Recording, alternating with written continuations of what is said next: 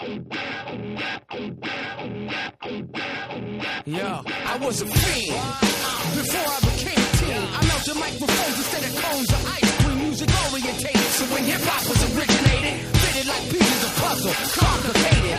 I grabbed the mic and tried to say yes. All right, gentlemen, we're going back to the heady time that was 1993, Bill Clinton's first year in office. Yeah, first baby boomers in charge of the White House. 1993 was a sad year if you enjoyed the movie The Crow, because there would be no sequels after Brandon Lee's death. Well, maybe there'd be there were sequels. But... That's the problem. That's right. Sad sequels with Xerox copies of Brandon Lee that just weren't quite as good. And also, River Phoenix died that year, so that was kind of like... It was formative, but it was like... Crazy. It was still a crazy good year, though. Like I remember '93 being a lot of landmark things came out in art and music and movies and everything like that. It was '93 was dope. Yeah, man, I 100% agree with you. And you may hear a third person on mic today. That's because we have a guest in the building, Mr. Herbie Gill. Oh, yeah. What's up? Sorry about that. I should have waited until I was introduced before I said anything. I got excited. It's 9-3. No. We hate it when people wait. So if it's your first time listening, let's just let you in on the podcast title, Eat, Pray, Judge. I'm Gabe Pacheco. And as always, I'm joined by my co-host, Mr. Sammy Hamarne. Yes, and Herbie Gill is here. Herbie Gill, a longtime friend, D.C. native as well, stand-up comedian, and we're happy to have you on the show today to discuss this fantastic movie, which we'll tell you in a moment, but you probably already know because you've seen the title of the podcast. Yeah, you opened your eyes while you were searching through your phone. But in 1993, I was watching a bunch of movies, and one of them was Dazed and Confused. Yep. Which had a killer soundtrack. Saw that in the theater. Oh, and it had so many cool actors starting out. Matthew McConaughey playing a short eyes old man who just kept But the funny thing that role followed him forever. Yeah. Like that was the thing that people remember him for more than anything. It was his most iconic role. Yeah, right. He said it in his Oscar winning speech. He's like, all right. You guys love it when I go after those teenage girls. Yeah, everybody was waiting for it. Yeah. He was only 19, I think. Or his character was only 19, but he seemed like he was 46. Yeah. Right. It was that power mustache that he had. Yeah. It was that power mustache. It was that, like, LeBron thing. Or not even LeBron thing. Remember, if you look at old athletes during that time, like, everybody looked like they were, like, in their 50s, and they were all 20-something. He did look like Kurt Rambis a little bit. Oh, yeah. I mean, that was the thing. You know, when you graduate from college, if you go to college in a small town and the kids that stay a couple years after graduation and just keep lurking on campus. That's like any town, any city, I feel like. If you stay there for too long, you're a townie. Yeah. Doesn't matter the population size or popularity of your locale. Yeah, so he's a little bit too old for the club, as Chris Rock would say. And, so I love Dazed and Confused. And like, every classic movie came out in 1993. Jurassic Park, The Fugitive, Schindler's List, Groundhog Day, Bronx Tale, Philadelphia, Sleepless in Seattle, Cool Runnings. Like, you could just go on forever and ever and ever. And every favorite movie is in that list somewhere. You know what I learned today, or the other day, actually, was that the sound of the velociraptors in Jurassic Park were actually sounds of giant tortoises mating. Oh, that's wow. They got the noise. Wow, so they just put a zoom in. They put a boom in front of turtles fucking. Yeah, totally. On the Galapagos Islands. Somewhere. Sure. Probably on a set in Van Nuys somewhere. Yeah, this was... Chatsworth. This was the apex of grunge, so all of the hot rock albums were coming out this year as well. Smashing Pumpkin, Siamese Dream. Yep. Nirvana's In Utero came out, and then a few months later, it was the end. And Wu-Tang debut. That's right. 93. That was a whole era-changing thing. Black Moon, Tribe. That's right, yeah. Not premiered, but let out bangers. And so we had this thing where rock was having its a sea change, an aesthetic change. It was a broodier, darker time for rock, but then you also had this changing of the guards in hip hop as well. And then some executive out there thought, hey, this worked really well when Run DMC did it with Aerosmith's Walk This Way. what if we were able to mash up all of these hot new rock sounds with all of these crisp, fun, fresh, and funky for the 9-3 hip-hop sounds? And lo and behold, the peanut butter and jelly of 1993 music. We get that. We get that Judgment Night soundtrack. Judgment Night. Yeah, the first movie I think ever created for a soundtrack. Yeah, and it kind of it showed in a lot of ways. Oh, yeah. Where you're just like, yeah, they didn't think this out the entire way. That script was paper thin, and they didn't play any of the music in the movie. I was gonna say I noticed that. Like at the end, like after it was done, I was like, damn, I didn't hear a single song. Not even Judgment Night. Yeah, Judgment Night. It, like as soon as you mentioned Judgment Night, I've been singing it for a week, and like I remember that song so well. Judgment Night, like it was dope. And now I was waiting for it the entire time, and they're playing some. They're playing the De La Soul thing, which was actually kind of a good song, but they played themselves hardcore in the beginning of this film because it doesn't match anything else that happens in this film. And then they play it at the end, too. Like, they do that thing where they bookend songs. Yeah, the same song, which set the tone initially, and you're like, oh, it's happy. And then it just didn't fit at the end at all. Yeah, they should have played that. It's a waste. It was De La and Sonic Youth or De La and somebody?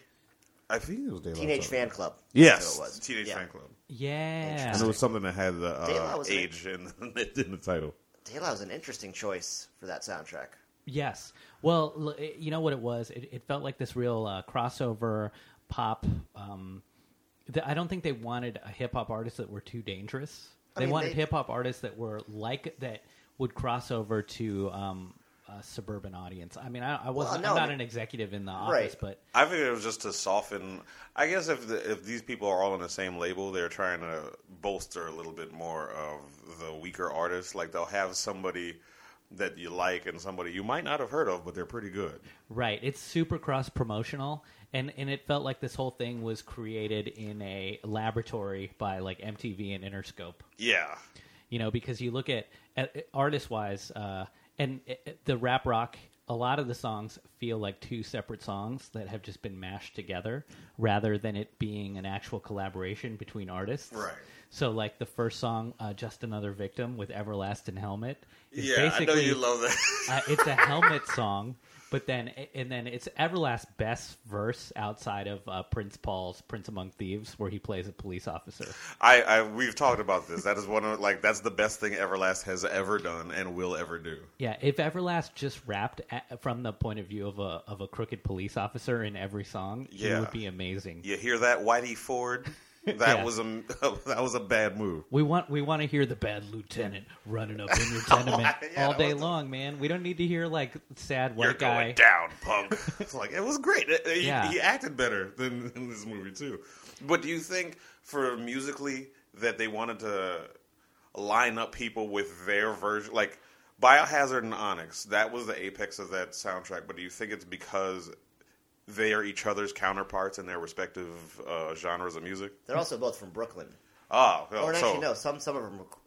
They're New York. They're outer borough. Oh, okay, so it's all based on like public transportation. Yeah, they're like, can you all take the 7 to meet each other? Like, well, Sonic Youth is Ubering around here, so let's get Daylight in there quickly. We'll take the 7 train to Court Square. Yeah, no, but I think at least for Biohazard and Onyx, there is like this. They both have that slam dance vibe to them. Yeah. Like Onyx feels like the most like hardcore in sort of a rowdy, like women aren't going to go hang out at that. No, not the shaved head hoodie club. No, these are all just like Biohazard and Onyx is just like dude slam dancing.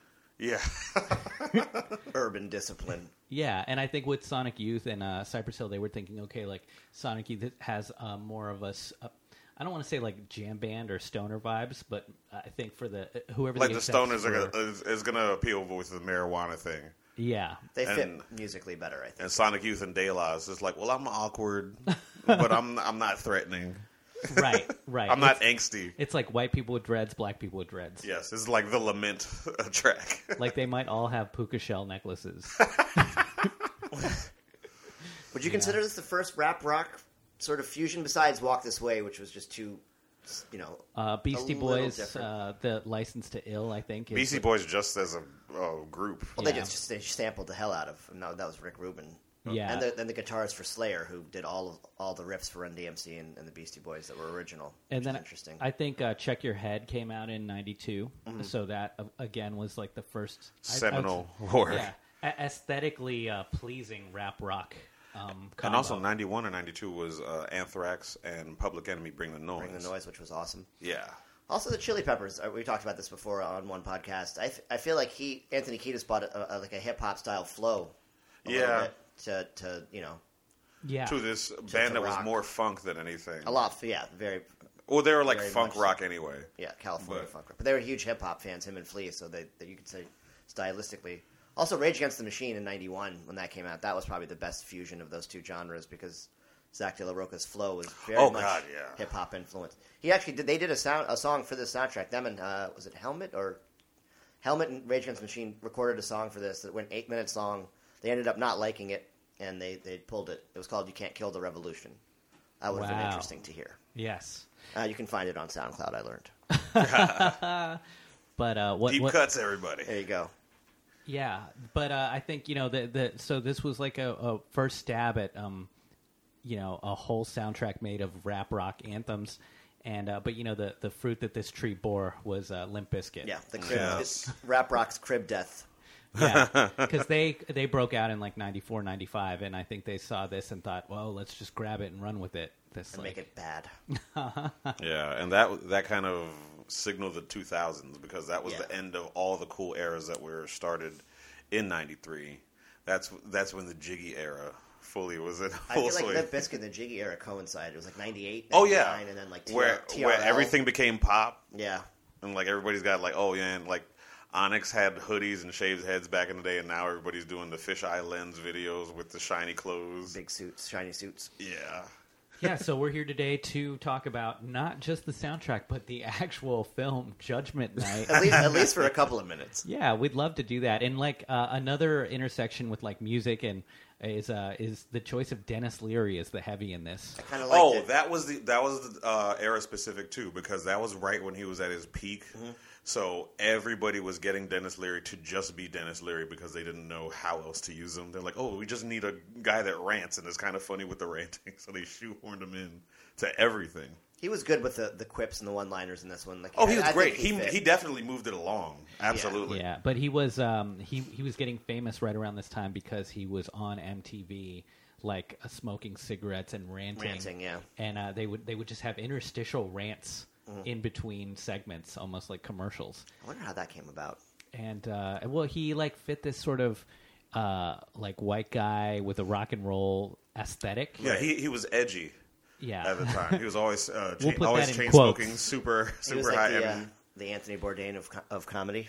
Yes, I would 100% would say that. He also was a whitewashed version of Kinison and Hicks. Right. So like you know, Kinison had that same rage. But Kinison was he had the same rage, and he also had that connection to like heavy metal because in L.A. he was doing videos with like the hair metal bands. Kinison was, yeah. But he died, and but he also was a like rabid misogynist, and he made no bones about it. So he just wasn't quite palatable enough for like TV. Yeah, Dennis Leary could fit in the mold that you needed him to because he wasn't counterculture like Hicks or Kinison were. Yeah, and Hicks was like so left. That he would, you know, you didn't want him railing against the politics of the day. He also would never have done a movie with them. Right. I mean, I think he might have wanted to be a movie star as well, but not Judgment Night. Yeah. Yeah, that was the other thing too. It's basically who's going to beat Emilio out of this top spot because it was his vehicle, and I understand how weird this phrase is before I say it. It is not Emilio Estevez's best work. It's like it's you're really trying hard to believe him as like a former tough guy who has to be a more of a tough guy now, and it's like everybody is acting the shit out of this movie except for him. It's like he just woke up and had sides in the bathroom that he had to go do. He's like Seinfeld on the TV show Seinfeld, where everyone else is breaking a sweat, being amazing, and he's just like Seinfeld's like, what's the deal? And then you know, because the thing is the other character actors were propping that show up. Oh, absolutely. And so, like, you know, Emilio, and I love Emilio Estevez, man. He's a family favorite. He's our favorite Sheen. I dig him. But, like, even in this one, I'm just like, dude, what are you doing? Like, even the wife, the guy that, or the guy, the lady that played his wife with a baby in hand, in 2 minutes' time, acted the shit out of him. And it was insane. I'm just like, I already hate this woman so vehemently because she just seems like a super, like that old trope naggy wife that sort of pushes the action forward, and that's why he has to run away so badly. But I believed her right away, and I'm just like, God, just what's he doing here? Like, I kept asking, "Where's Charlie?" or going like, dude, you're an Estevez, don't do this to your family. Like, dude, everybody else will destroy this role. Just play Billy the Kid from Young Guns in this movie. Yes. Hey, play the coach from Mighty Ducks. Anything. I was gonna say, this movie is like the Warriors crossed with Mighty Ducks. Yeah, it's also like the overacting Olympics to me. Like, everyone else was like on like PEDs, and you know, Emilio decided to show up on Dramamine. He basically, so what I read also is that he was so far down the list of actors that they initially wanted. They wanted Tom Cruise, they wanted all these people, so they started to get very desperate because they were at the point where they either had to pull the plug because they'd spent $8 million in pre-production. Oh, so wow! They offered him $4 million, and he took it. So he begrudgingly took this role and was like, "Just give me $4 million." Have you? Did you have the feeling that like there were more than one people that like they didn't want this guy for that role, and they just like definitely Stephen Dorff. They were looking for Christian Slater. I guarantee. Or River Phoenix, honestly. Or River Phoenix. Yeah. Like, River Phoenix, if it was River Phoenix, it would have to be him. Like, he was a better actor than any of these people at the time. And he dies. And Johnny Depp probably passed on this. Oh, big time. Christian Slater probably was the person that they wanted for it. And after Robin Hood, Prince of Thieves, you couldn't tell him shit. So, like, that was going to be the thing that was going to propel him to heights unknown. And they said, okay, well, Stephen Dorff, we were supposed to get Christian Slater. He's like, no problem. I can do Christian Slater. It's fine. Just put me in there. He did Christian Slater the whole time. I love Stephen Dorff now. I do. Because I loved him in this season of True Detective. He was great. And that is making... He's in it. Oh, crap. I didn't know. Oh. That's okay. I would actually say that he was a revelation in this role. I can't wait. Him and Ali are...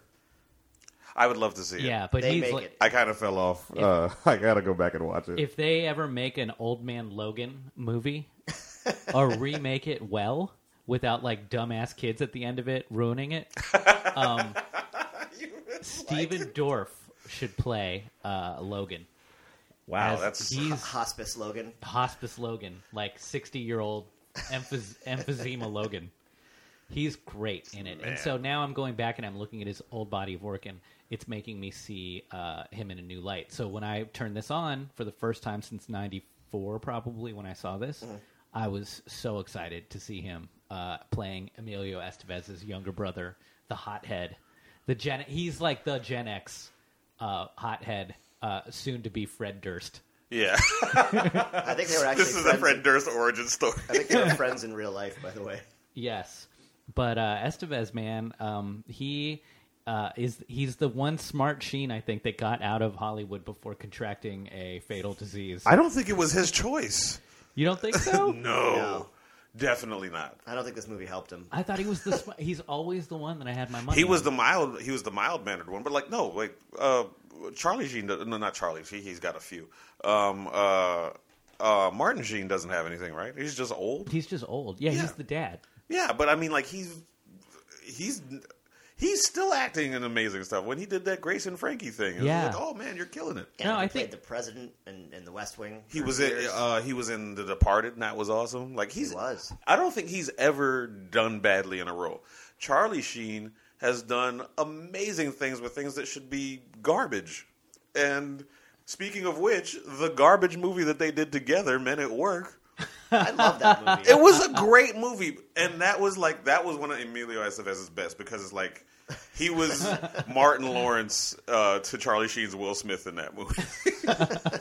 They had a chemistry that you needed to have your brother there for. That was I actually really enjoyed that. Mighty Ducks, it works well because, again, he could be propped up by these kids that are really doing a little bit more than he is, but it's a kid's movie. So you think he got forced out of Hollywood? I feel like he stepped away. Here's the deal. This is a stepping away from Hollywood because it's just like, yo, man, we're giving you a vehicle. This is supposed to be your time to shine. And Cuba Gooding Jr. and Jeremy Piven are having fucking pissing contests with acting right in front of you, and you're just sitting there like a bitch. Yeah. I guarantee you Jeremy Piven is going to Cuba Gooding Jr. and going, watch this shit. Watch what I do right now. And just destroying this role. And Cuba Gooding Jr. is like, okay, all right, I see that. And then tried to go harder, and then just going back and forth. And that's what made this movie captivate Emilio Estevez. Is like, come on, guys. I would have loved to see Jeremy Piven as the villain in this. Oh my God! How much fun would that? He was the villain, wasn't he? Yes, he was. He was the worst person. Like I wrote down in these notes. Every time I talked about Jeremy Piven, it was something negative, and this guy's the worst. He was the worst friend. It's like, okay, why does this guy's wife hate all his friends? It's not because of Cuba Gooding Jr. He's trying to pick up women on the street and shit like that. He's very low key. It's the guy that brings the goddamn RV and is speaking to a speaker in a suburban street. What is the appeal of a luxury RV, by the way? That Winnebago. Yeah, why didn't they just watch the fight in the thing? That was my first thing. I'm like, you're gonna fucking take a loner out for like a beautiful living room that you can drive that you can't take a shit in. And he lied about it. He lied about it to get it. With a gun on board. With marble floors. Why would you put fucking marble floors in an RV? It's like the DC Metro. Yeah. Why are there carpets? What the fuck is that? What's the point? He's drinking and driving, and everybody's letting him cook because they're like, "Oh, that's just Ray." Like, no, dude, that RV was crashing on cocaine. It had a Nintendo though, so you know what I mean. Like, that's luxury. So yeah, they could have played Punch-Out and had a better time. Duck Hunt. That RV was like the a yuppie A-team van. It had a loudspeaker. They had the pistol in the glove compartment. It was pretty cool. It was also not very mobile because the first time they tried to actually escape from something, you get stuck in an alley. I'd have to burn it. Oh, my God. Yeah, so anybody that hasn't seen this film, a very brief synopsis. Is we've got Emilio Estevez, and he plays a brand new dad with a wife who is played by a great actress, but cast as a nag. And it's boys' night out, so he wants to take his three best friends out to a boxing match. And Jeremy Piven is one of his friends. He plays a sleazy salesman who borrows the RV, the Winnebago, for the night under false pretenses, and it's got to be like $100,000 Winnebago. This is like the Winnebago that Nelly would show off in Cribs. Yeah, you know, every surface has been fucked on when Whitesnake had it. And then he's got his friend who plays like a heroic wannabe hero slash varsity athlete, Cuba Gooding Jr. Yeah, and then super charisma. Yeah, he's super charming. And then you've got the fourth member of the team, which is the wild card, Stephen Dorff, his hothead younger brother, who was not supposed to originally be part of this trip. It was a friend of theirs that canceled it, so they invited Emilio Estevez's brother, not Charlie Sheen, but Stephen Dorff, which would have been amazing. Oh my God, how awesome would that have been? If Charlie Sheen had actually shown up to play his brother in this. See, like, we're helping Largo Films, which was brought to you by JVC, which should have been a telegraphing of, hey, this is not going to be the greatest thing in the world. So they got to take this RV into the inner city and right now they're around the lake, which is kind of, Chicago is a theme in all the movies we've seen. In Risky Business, we had Chicago, boys on the lake. Right. This is just older boys on the lake coming into the city. And they were supposed to go to the city, but it was a traffic jam or something. And because your driver is drinking, by the way, he's drinking heavily. He gets pissed. Oh, I wanted to talk about one of my favorite scenes, the fight that almost happens in traffic. Because you get one of these quintessential 80s to 90s assholes that's driving a Jeep with a blonde, long-haired woman. And he's talking crazy shit. And Stephen Dorff, being the resident badass, is yelling at him because they won't let him in. And then he, like, scrapes the side of the Winnebago or whatever. And then Stephen Dorff is going to go out and kick this guy's ass. So they're both going to fight. The car parked in front of the Jeep that the guy gets out of, that guy gets out too just to watch the fight. That was the funniest thing in the world, where it's just like nobody gets out to watch a fight. No. It was like somebody's going to see a fight here. Like they had three opportunities to see a fight in this Winnebago before they veered off. Yeah, and setting the tone. And yeah, then, yeah. So now we know these guys are they got a hothead in the group. They don't follow the rules. They're going to get out of traffic. And yeah. Then so basically, they're about that life. They want all the smoke. They get off the yellow brick road. Basically, it's Dorothy. She's not in Kansas anymore. Now they are in the middle of desolate Chicago. Yeah. And you know it's a bad neighborhood because there's trash floating everywhere. Yeah, it looks like Philly. Yeah. Yeah.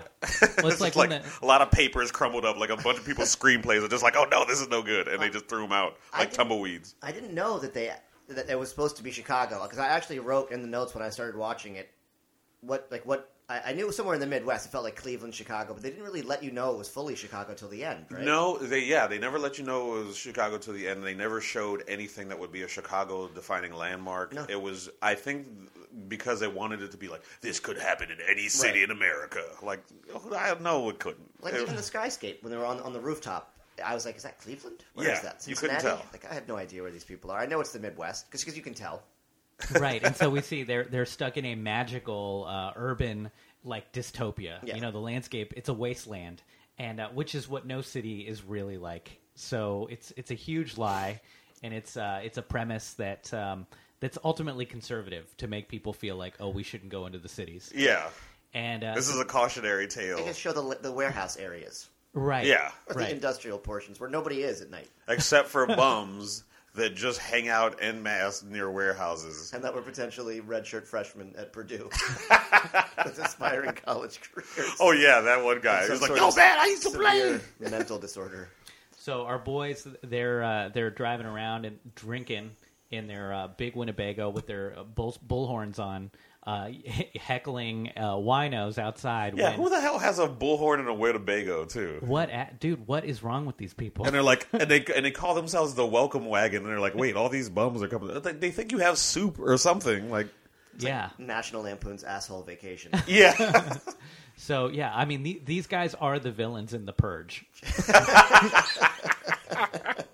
They're driving into the neighborhood to kill poor people, you know, and then they see this guy runs out of nowhere, and they think that they hit him with the car. So Jeremy Piven is already paranoid, wants to drive away, as you would want to do if you're a yuppie and there's a hit and he's run. Just a font of bad decisions anyway, but he's the one that's controlling the thing.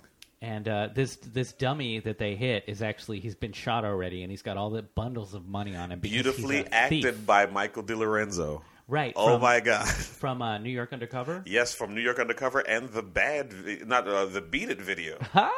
Yeah, nice. He's just can't get out of the inner city no matter what he does. He was in Fame, too. Yeah. Back in the day. Yeah, he's like, why can't they just cast me in a suburban role? Yeah. Or put me in space. He's in his kid, which is... That Washington Heights face. Oh, yeah. He can't go anywhere.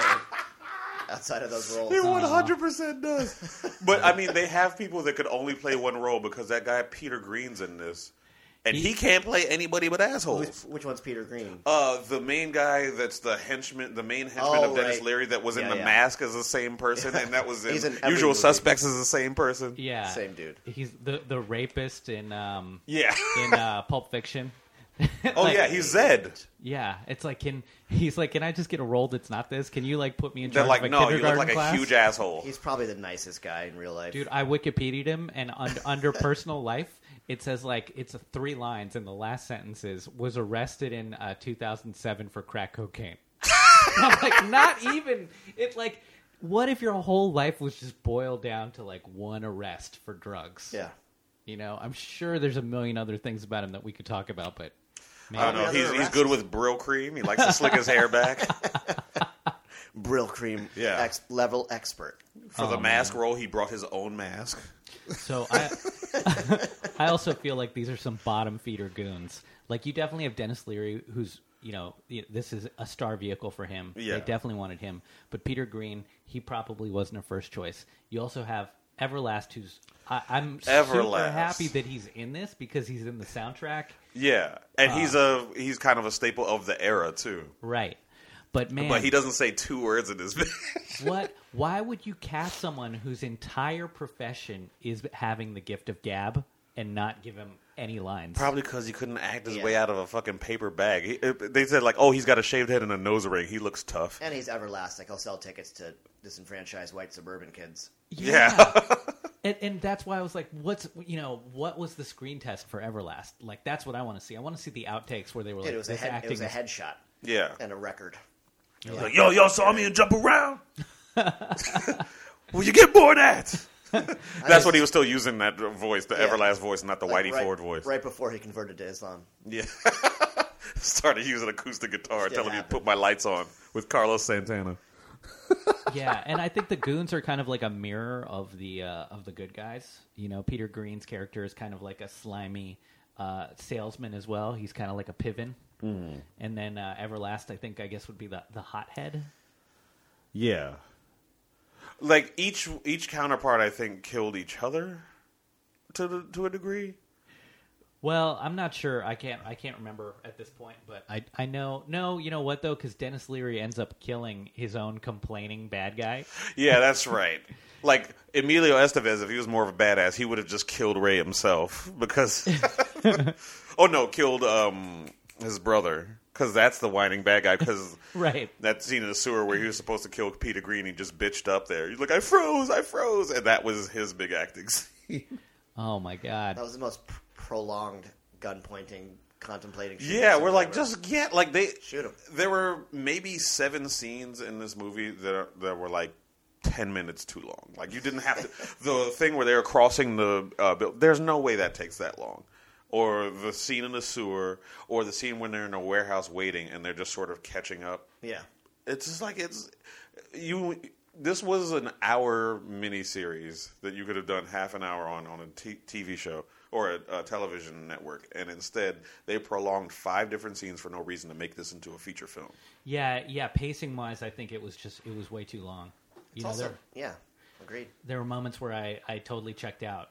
I didn't see the... Dennis Leary killed the complaining guy. I missed that. Oh, it was a great scene because he's ranting while he does it. Okay. It's a beautiful scene. I wish you had the capability to pull those scenes up and then just look at them because it was so... Like, this was the thing that kind of almost explained why Dennis Leary's just a ranting guy because he's just kind of high-strung. So the fact that he's doing that while he's talking shit for no reason, and then he doesn't seem to know... that he killed the guy, too. Or Everlast. This is the one line Everlast has. Yo, I don't think he's getting up. Yes. I don't think he's jumping around anymore. It's funny because, like, 90s hip-hop artists, they weren't... Aside from Tupac, I feel like you weren't allowed to have a range. It's almost like they were all Christopher Maltisanti in an acting class. Like, if anybody ever asked them to cry, they'd be like, no, like, they punch you. Yeah. You can't cry. It's not a part of my brand. Right. It'd be off-brand for Everlast to show any emotions. In the same way, and like, anger is such a one note to have, and I think that's also Dennis Leary's problem, too, is he's at least verbal, but it gets old after a while where, like, the only note that you hit is that you're complaining about stuff from a really angry point of view. Yeah, like... Yeah, we know why you're a criminal because you fucking hate everything. But it's like, right. Why do we always have to hear about it? I'm like, does his character have a girlfriend? Does he have is he happy being part of this gang? Was he friends with the guy who betrayed him and took his money? Like, I bet he had remorse? Those notes though, because when he was the bad guy in Suicide Kings, he always told about like his past somehow, and that brought it into it. Like, oh, I can see why you're mad. But this one is just like, he's just an angry guy that will spend an entire night chasing these people. And it's like, he's got nothing else to do. But I'll tell you this, what, that line on the roof where he said, shut the fuck up, you speak when fucking spoken to. Okay, this is not fucking high school, motherfucker. That is one of my favorite lines in any movie ever. And that's what I remember from this movie. And this is when he's got Jeremy Piven and he's going to throw Jeremy Piven. Yeah, and Jeremy Piven is like... Jeremy Piven can be so smarmy or so erratic or whatever that you're just begging for anybody to kill him. You're just like, come on, he can't keep talking like this. Somebody do something. So it was building up to that tension, and it was nice that they like threw him off the roof. It's like he had a good scene, but then here comes Cuba Gooding Jr. Oh, you think you're going to act well with falling? Wait until you see this. And he comes out shooting erratically. Because he's emotional. That's the thing they want to show you. Like, I'm the emotional wild card. Like, I can't control my anger. I wanted to actually hear him say, I'm emotional. Yeah. He loves to do that, where he's like, yeah, he's ever since he was throwing punches because Ricky died in Boys in the Hood, he wants to have a lot of that same energy. Shout out to Ricky. That's our second shout out to Ricky on this podcast. Oh, wow. The USC homeschool visit. Cuba's got another scene where he tries to do that, and that's when they're in the, when they're down in the sewers, which is, at one, so gross. And then the second time that because I'm a germaphobe, so I was like, ew, man, they're going in the sewer. Yeah, but they still had like a slide, a fun part. Yeah. They were like, wee. I know. I was like, it felt very adult Goonies, you know? And I was like, when are the Teenage Mutant Ninja Turtles going to just jump out and save these guys? But they end up, Cuba decides that he wants to make a stand, and they beat the one guy, they shoot him. Peter Greene dies in the water.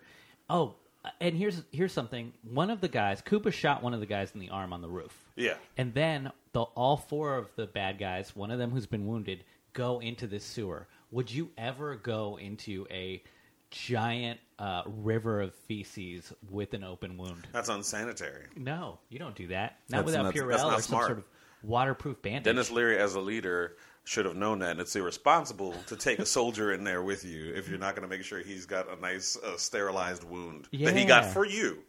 But Cuba decides he wants to like beat all these dudes up down there, and it reminded me of Game of Thrones when Theon is like telling them all to take a stand at Winterfell. And I was like, man, I hope they just like leave him. Yeah, and well, here's what's fucked up. They left him like almost immediately. They're like, he's like, you know what, we need to take a stand. And he did this big speech, and he made him feel bolstered. And Emilio Estevez is like, I'm getting the fuck out of here. Yeah. And I'm like, they legit left Cuba Gooding Jr. in the water up to his knees. Yeah. And then he came out and caught up with him. Hard pass. Just to say, like, hey, what the fuck? And then a bus comes. And the bus, like, they're running at the bus in this inner city. He's like, oh, no, I'm not picking up any fares in Rape Alley. And just kept going. And then he starts shooting at a city bus. That was, I'm just like, okay, now I know why they left a little bit. Because he's like, he's going to shoot at a city bus. Like, who's going to shoot at a city bus and the bus is going to be like, oh, wait, let me stop and hear the rest of this. So go ahead. No, there's never a moment where Emilio shows that he was the former, like, tough guy. Right. Even when he yells at him about, like, hey, man, you like, that was the thing. You used to have balls. And it's like, what? Because, like, why would you ever be friends with, a Piven, and then, B, a Cuba? High school friends. And, like, you got it. You know, Dorff is your brother, so it's like, okay. And he wants to be a hothead, too, but he's only in Christian Slater's shoes. Because a movie that does this much better is History of Violence, where you have Viggo Mortensen plays such a nice, timid shop owner who we know used to be from Philly, you know, and he's like, you see that transformation, to becoming a hardcore killer, and that's what I wanted to see at some point in this movie with Emilio. So you're absolutely right; he deserves to have his career completely get tanked after this. I mean, like, deserves? I don't know, but it's like even in the scene with Stephen Dorff. Where Stephen Dorff is like, I was scared, man. He's like, I choked up there, blah, blah, blah. And he does this beautifully acted monologue. And Emilio hugs him and ruins it with one line. He's like, I'm scared too. Like, really? Tell your face. Tell anything. Like, I don't know that you're scared at all because you don't have a note that says Emilio's scared. Tell your face. It's so annoying. I was like, because that's the thing. Is like, it kept framing the fact that, hey, we need somebody to act a little bit more for Emilio because he's like, he just doesn't have it in him. But we already made all the posters, so just funnel everything towards him and just let him try to knock it out of the park. But throw it to him underhand, or else he's not going to be able to hit it. And still didn't hit it. Yeah, who would you cast in that role at the time? Yeah. Good question. Jeez. Well, Tom Hanks wouldn't do it. And Tom Hanks was murdering it this year. Did Tom Hanks... does he have that feral energy in him?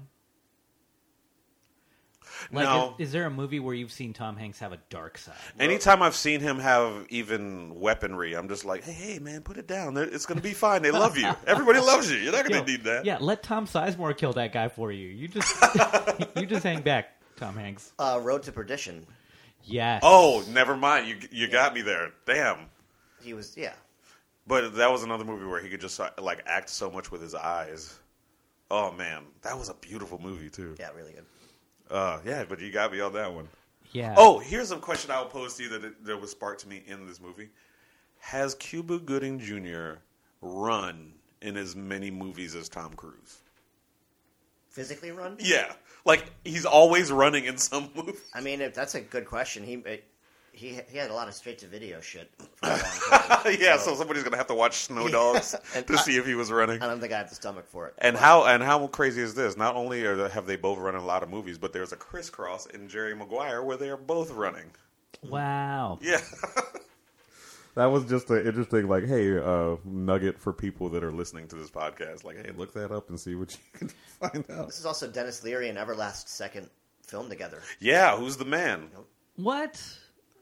Also, craziest ass soundtrack in the world. This is the only movie I've ever seen Everlast in.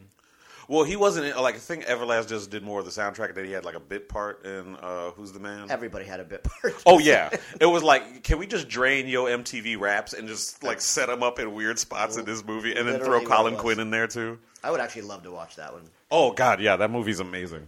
So there's one thing I was thinking about was when they run into the projects and one like.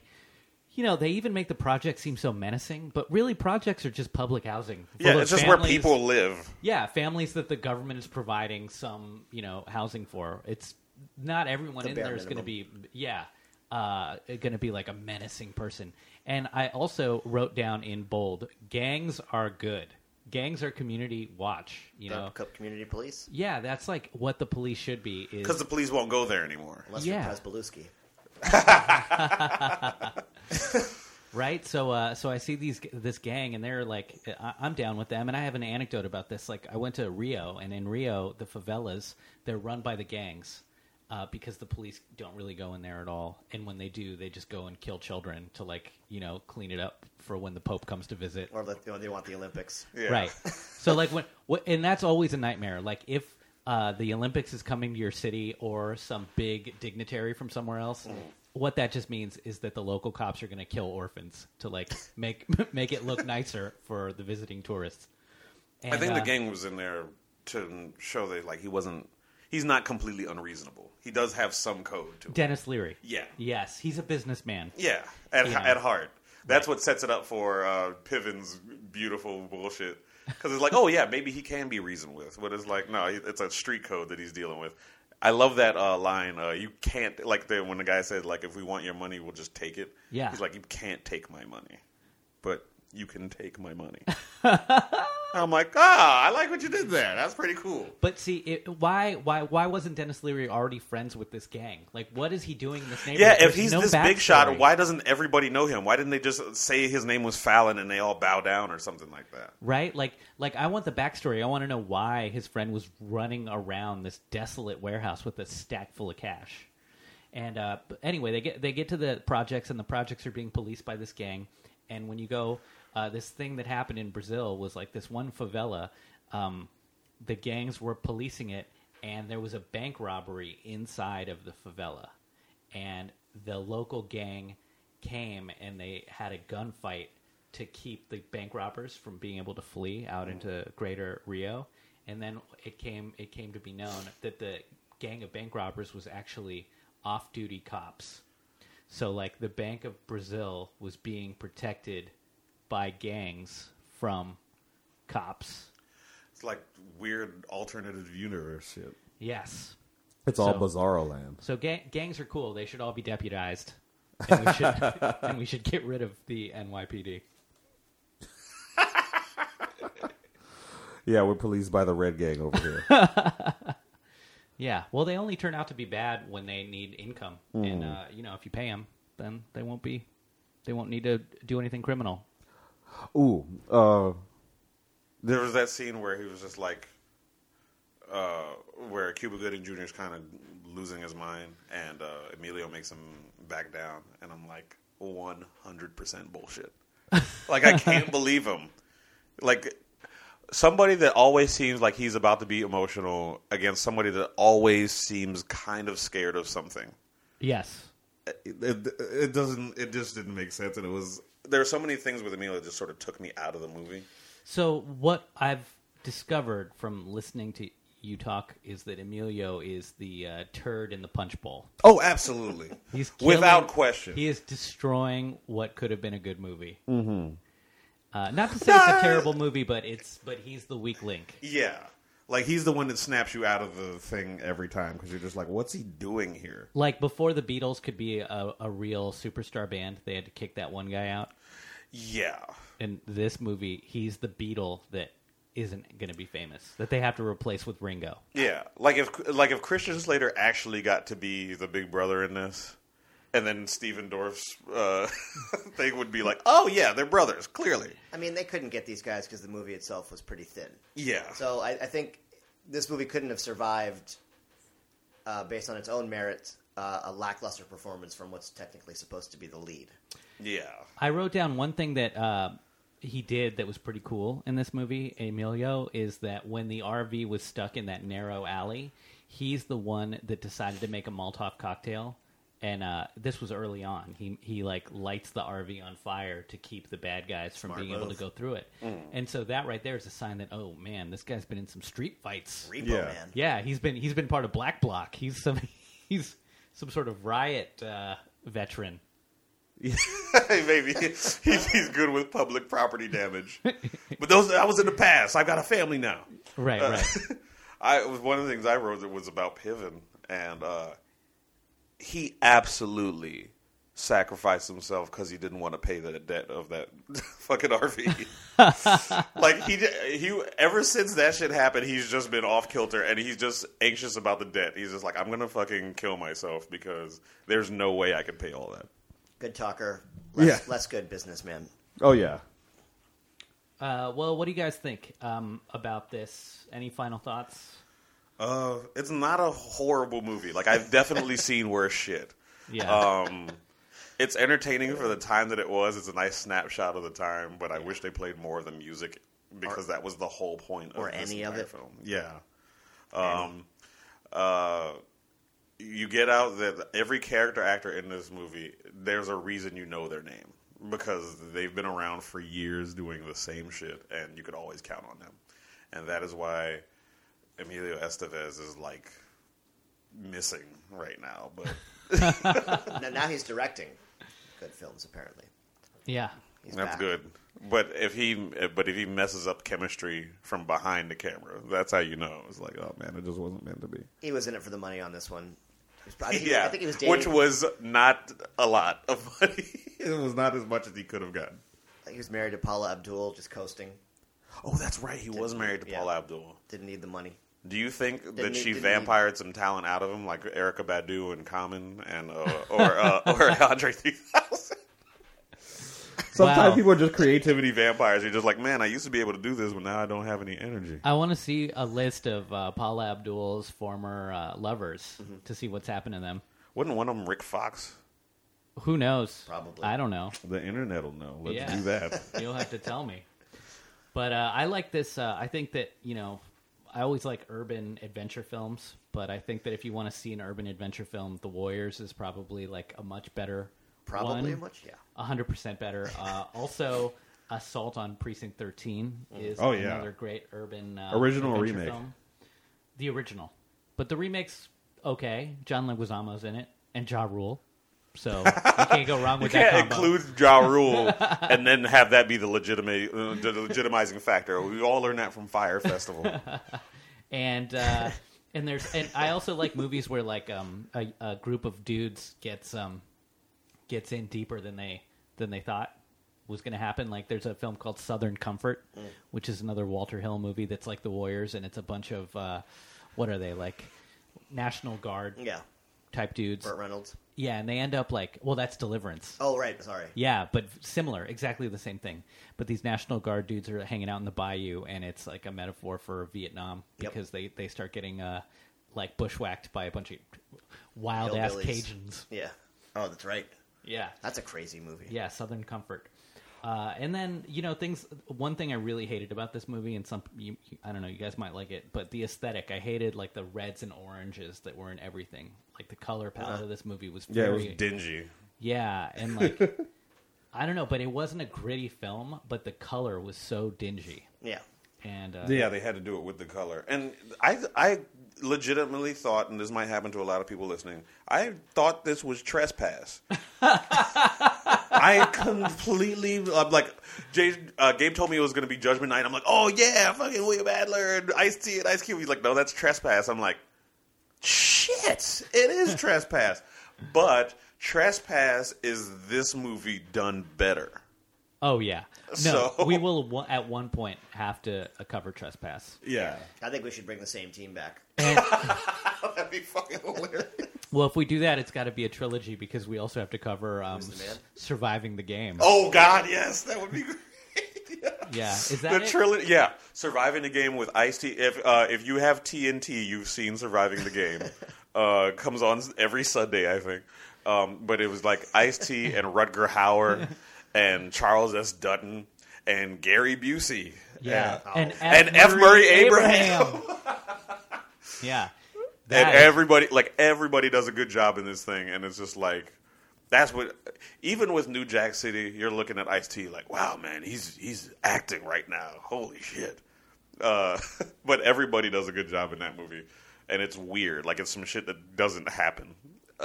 But this stuff could actually happen, and it's just like, nah, I'm not buying it. No, Ice-T even acts well in music videos. The video for Colors. Oh yeah, it's better than the movie. It's Colors. Better than the movie. Yeah, that had two Academy Award-winning actors, and it's better. Colors. After you see Blood In, Blood Out, you're like, Colors sucks. Yeah. It also has like the worst, most boring love scene ever. Mm. Don Penn's and I forgot what her name is. Yeah. Yes. They called him Pac-Man because he had a little yellow car. Sean Penn. Oh, one last thing as far as the replacements in this movie. I got excited when they were in the projects because I thought Rae Dawn Chong was in it. Because she was like the queen of 80s and 90s movies. Yeah. And it wasn't her. That means she got replaced too. They couldn't get any of their first choices in this film. They had a super duper small budget, man. I think this movie had like a $4 million budget. Well, you said they spent $8 million out the gate, right? Maybe that's it, but it was all soundtrack. Budget was high. Well, the budget was $22 million, and they ended up grossing $12 million. Oh, God. Wow! Yeah. So I mean, four of that. Think about it. Eight was done in pre-production. Four of it was for Emilio Estevez. And then they just put all the eggs in his basket. Yeah. Like he's gonna have to bring us back from the brink. And this thing was brought to you by JVC. So that should. That's crazy. Yeah, man. It's sad that Estevez was the lemon. Yeah. In this, but what are you gonna do? It wasn't even that it was terrible. It was just there was nothing there. Yeah, but it was the start of a young, bright-eyed Everlast. And the saving grace is Stephen Dorff in this, a young Stephen Dorff in this, and now today in 2019, he's just killing it with True Detective. So, I think he's the breakout for me. Making the most moves today out of this ensemble of actors. Over Cuba Gooding Jr.? What's Cuba doing today? Well, first of all, he won an Oscar, so that's more than everybody in this whole thing.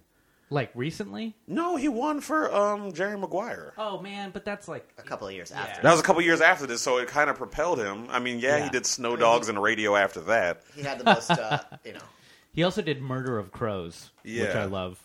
I love Tom Berenger. Maybe. Sure. Yeah. You're just throwing out names. No, that's I like Sniper. Yeah. Tom Berenger. Yeah, no, like Tom Berenger's in the same barrel as Treat Williams. Yeah. We're just like, middle-aged white guy. Just throw him up there. Cinemax action heroes. Yeah. Yeah. Well, anything you want to say to close this out? I can't recommend it very much. Listen to the soundtrack. You'll get Listen to the soundtrack, for sure. It's fun. If you grew up in the 90s, you'll appreciate it. Yeah, and if you say any of those people are Limp Bizkit, you're too young and you should get punched in the face. Yeah. All right, this has been another episode of Eat, Pray, Judge. Thanks for tuning in, and we love it when you rate, review, and subscribe. And if you want to throw us some money, we will be setting up a Patreon soon, but right now you can just Venmo me at Gabriel-Pacheco, and I promise you that I will split whatever you send this way. This has become such a running joke now. It's our outline. With Sammy Hamarne, he'll get half of it, and I'll give you a shout out on the pod. Also, if you give us a review, I will read your review on the pod. There you go. And I can tell, and put that review on iTunes. That's it. I'm Gabe Pacheco. You can find me at Gabriel at GabePacheco.com, and I've got an album out right now, Risky Behavior, and it's on all the platforms. Herbie, where can people find you? I'm on Herbie Gill on everything. So you got Facebook, Twitter, Instagram, MySpace, Black Planet, whatever. All Herbie Gill. And you could find me on this podcast, and I did the Bob Ross Challenge. I'm doing like a big tour of podcasts and web series right now. So if you got a web series or podcast, holler at your boy. But that's pretty much it. I've also never said holler at your boy ever in my life, and it shows. I Emilio'd that shit. We can clean it up in post. We won't. All right, everybody. See you later. Bye.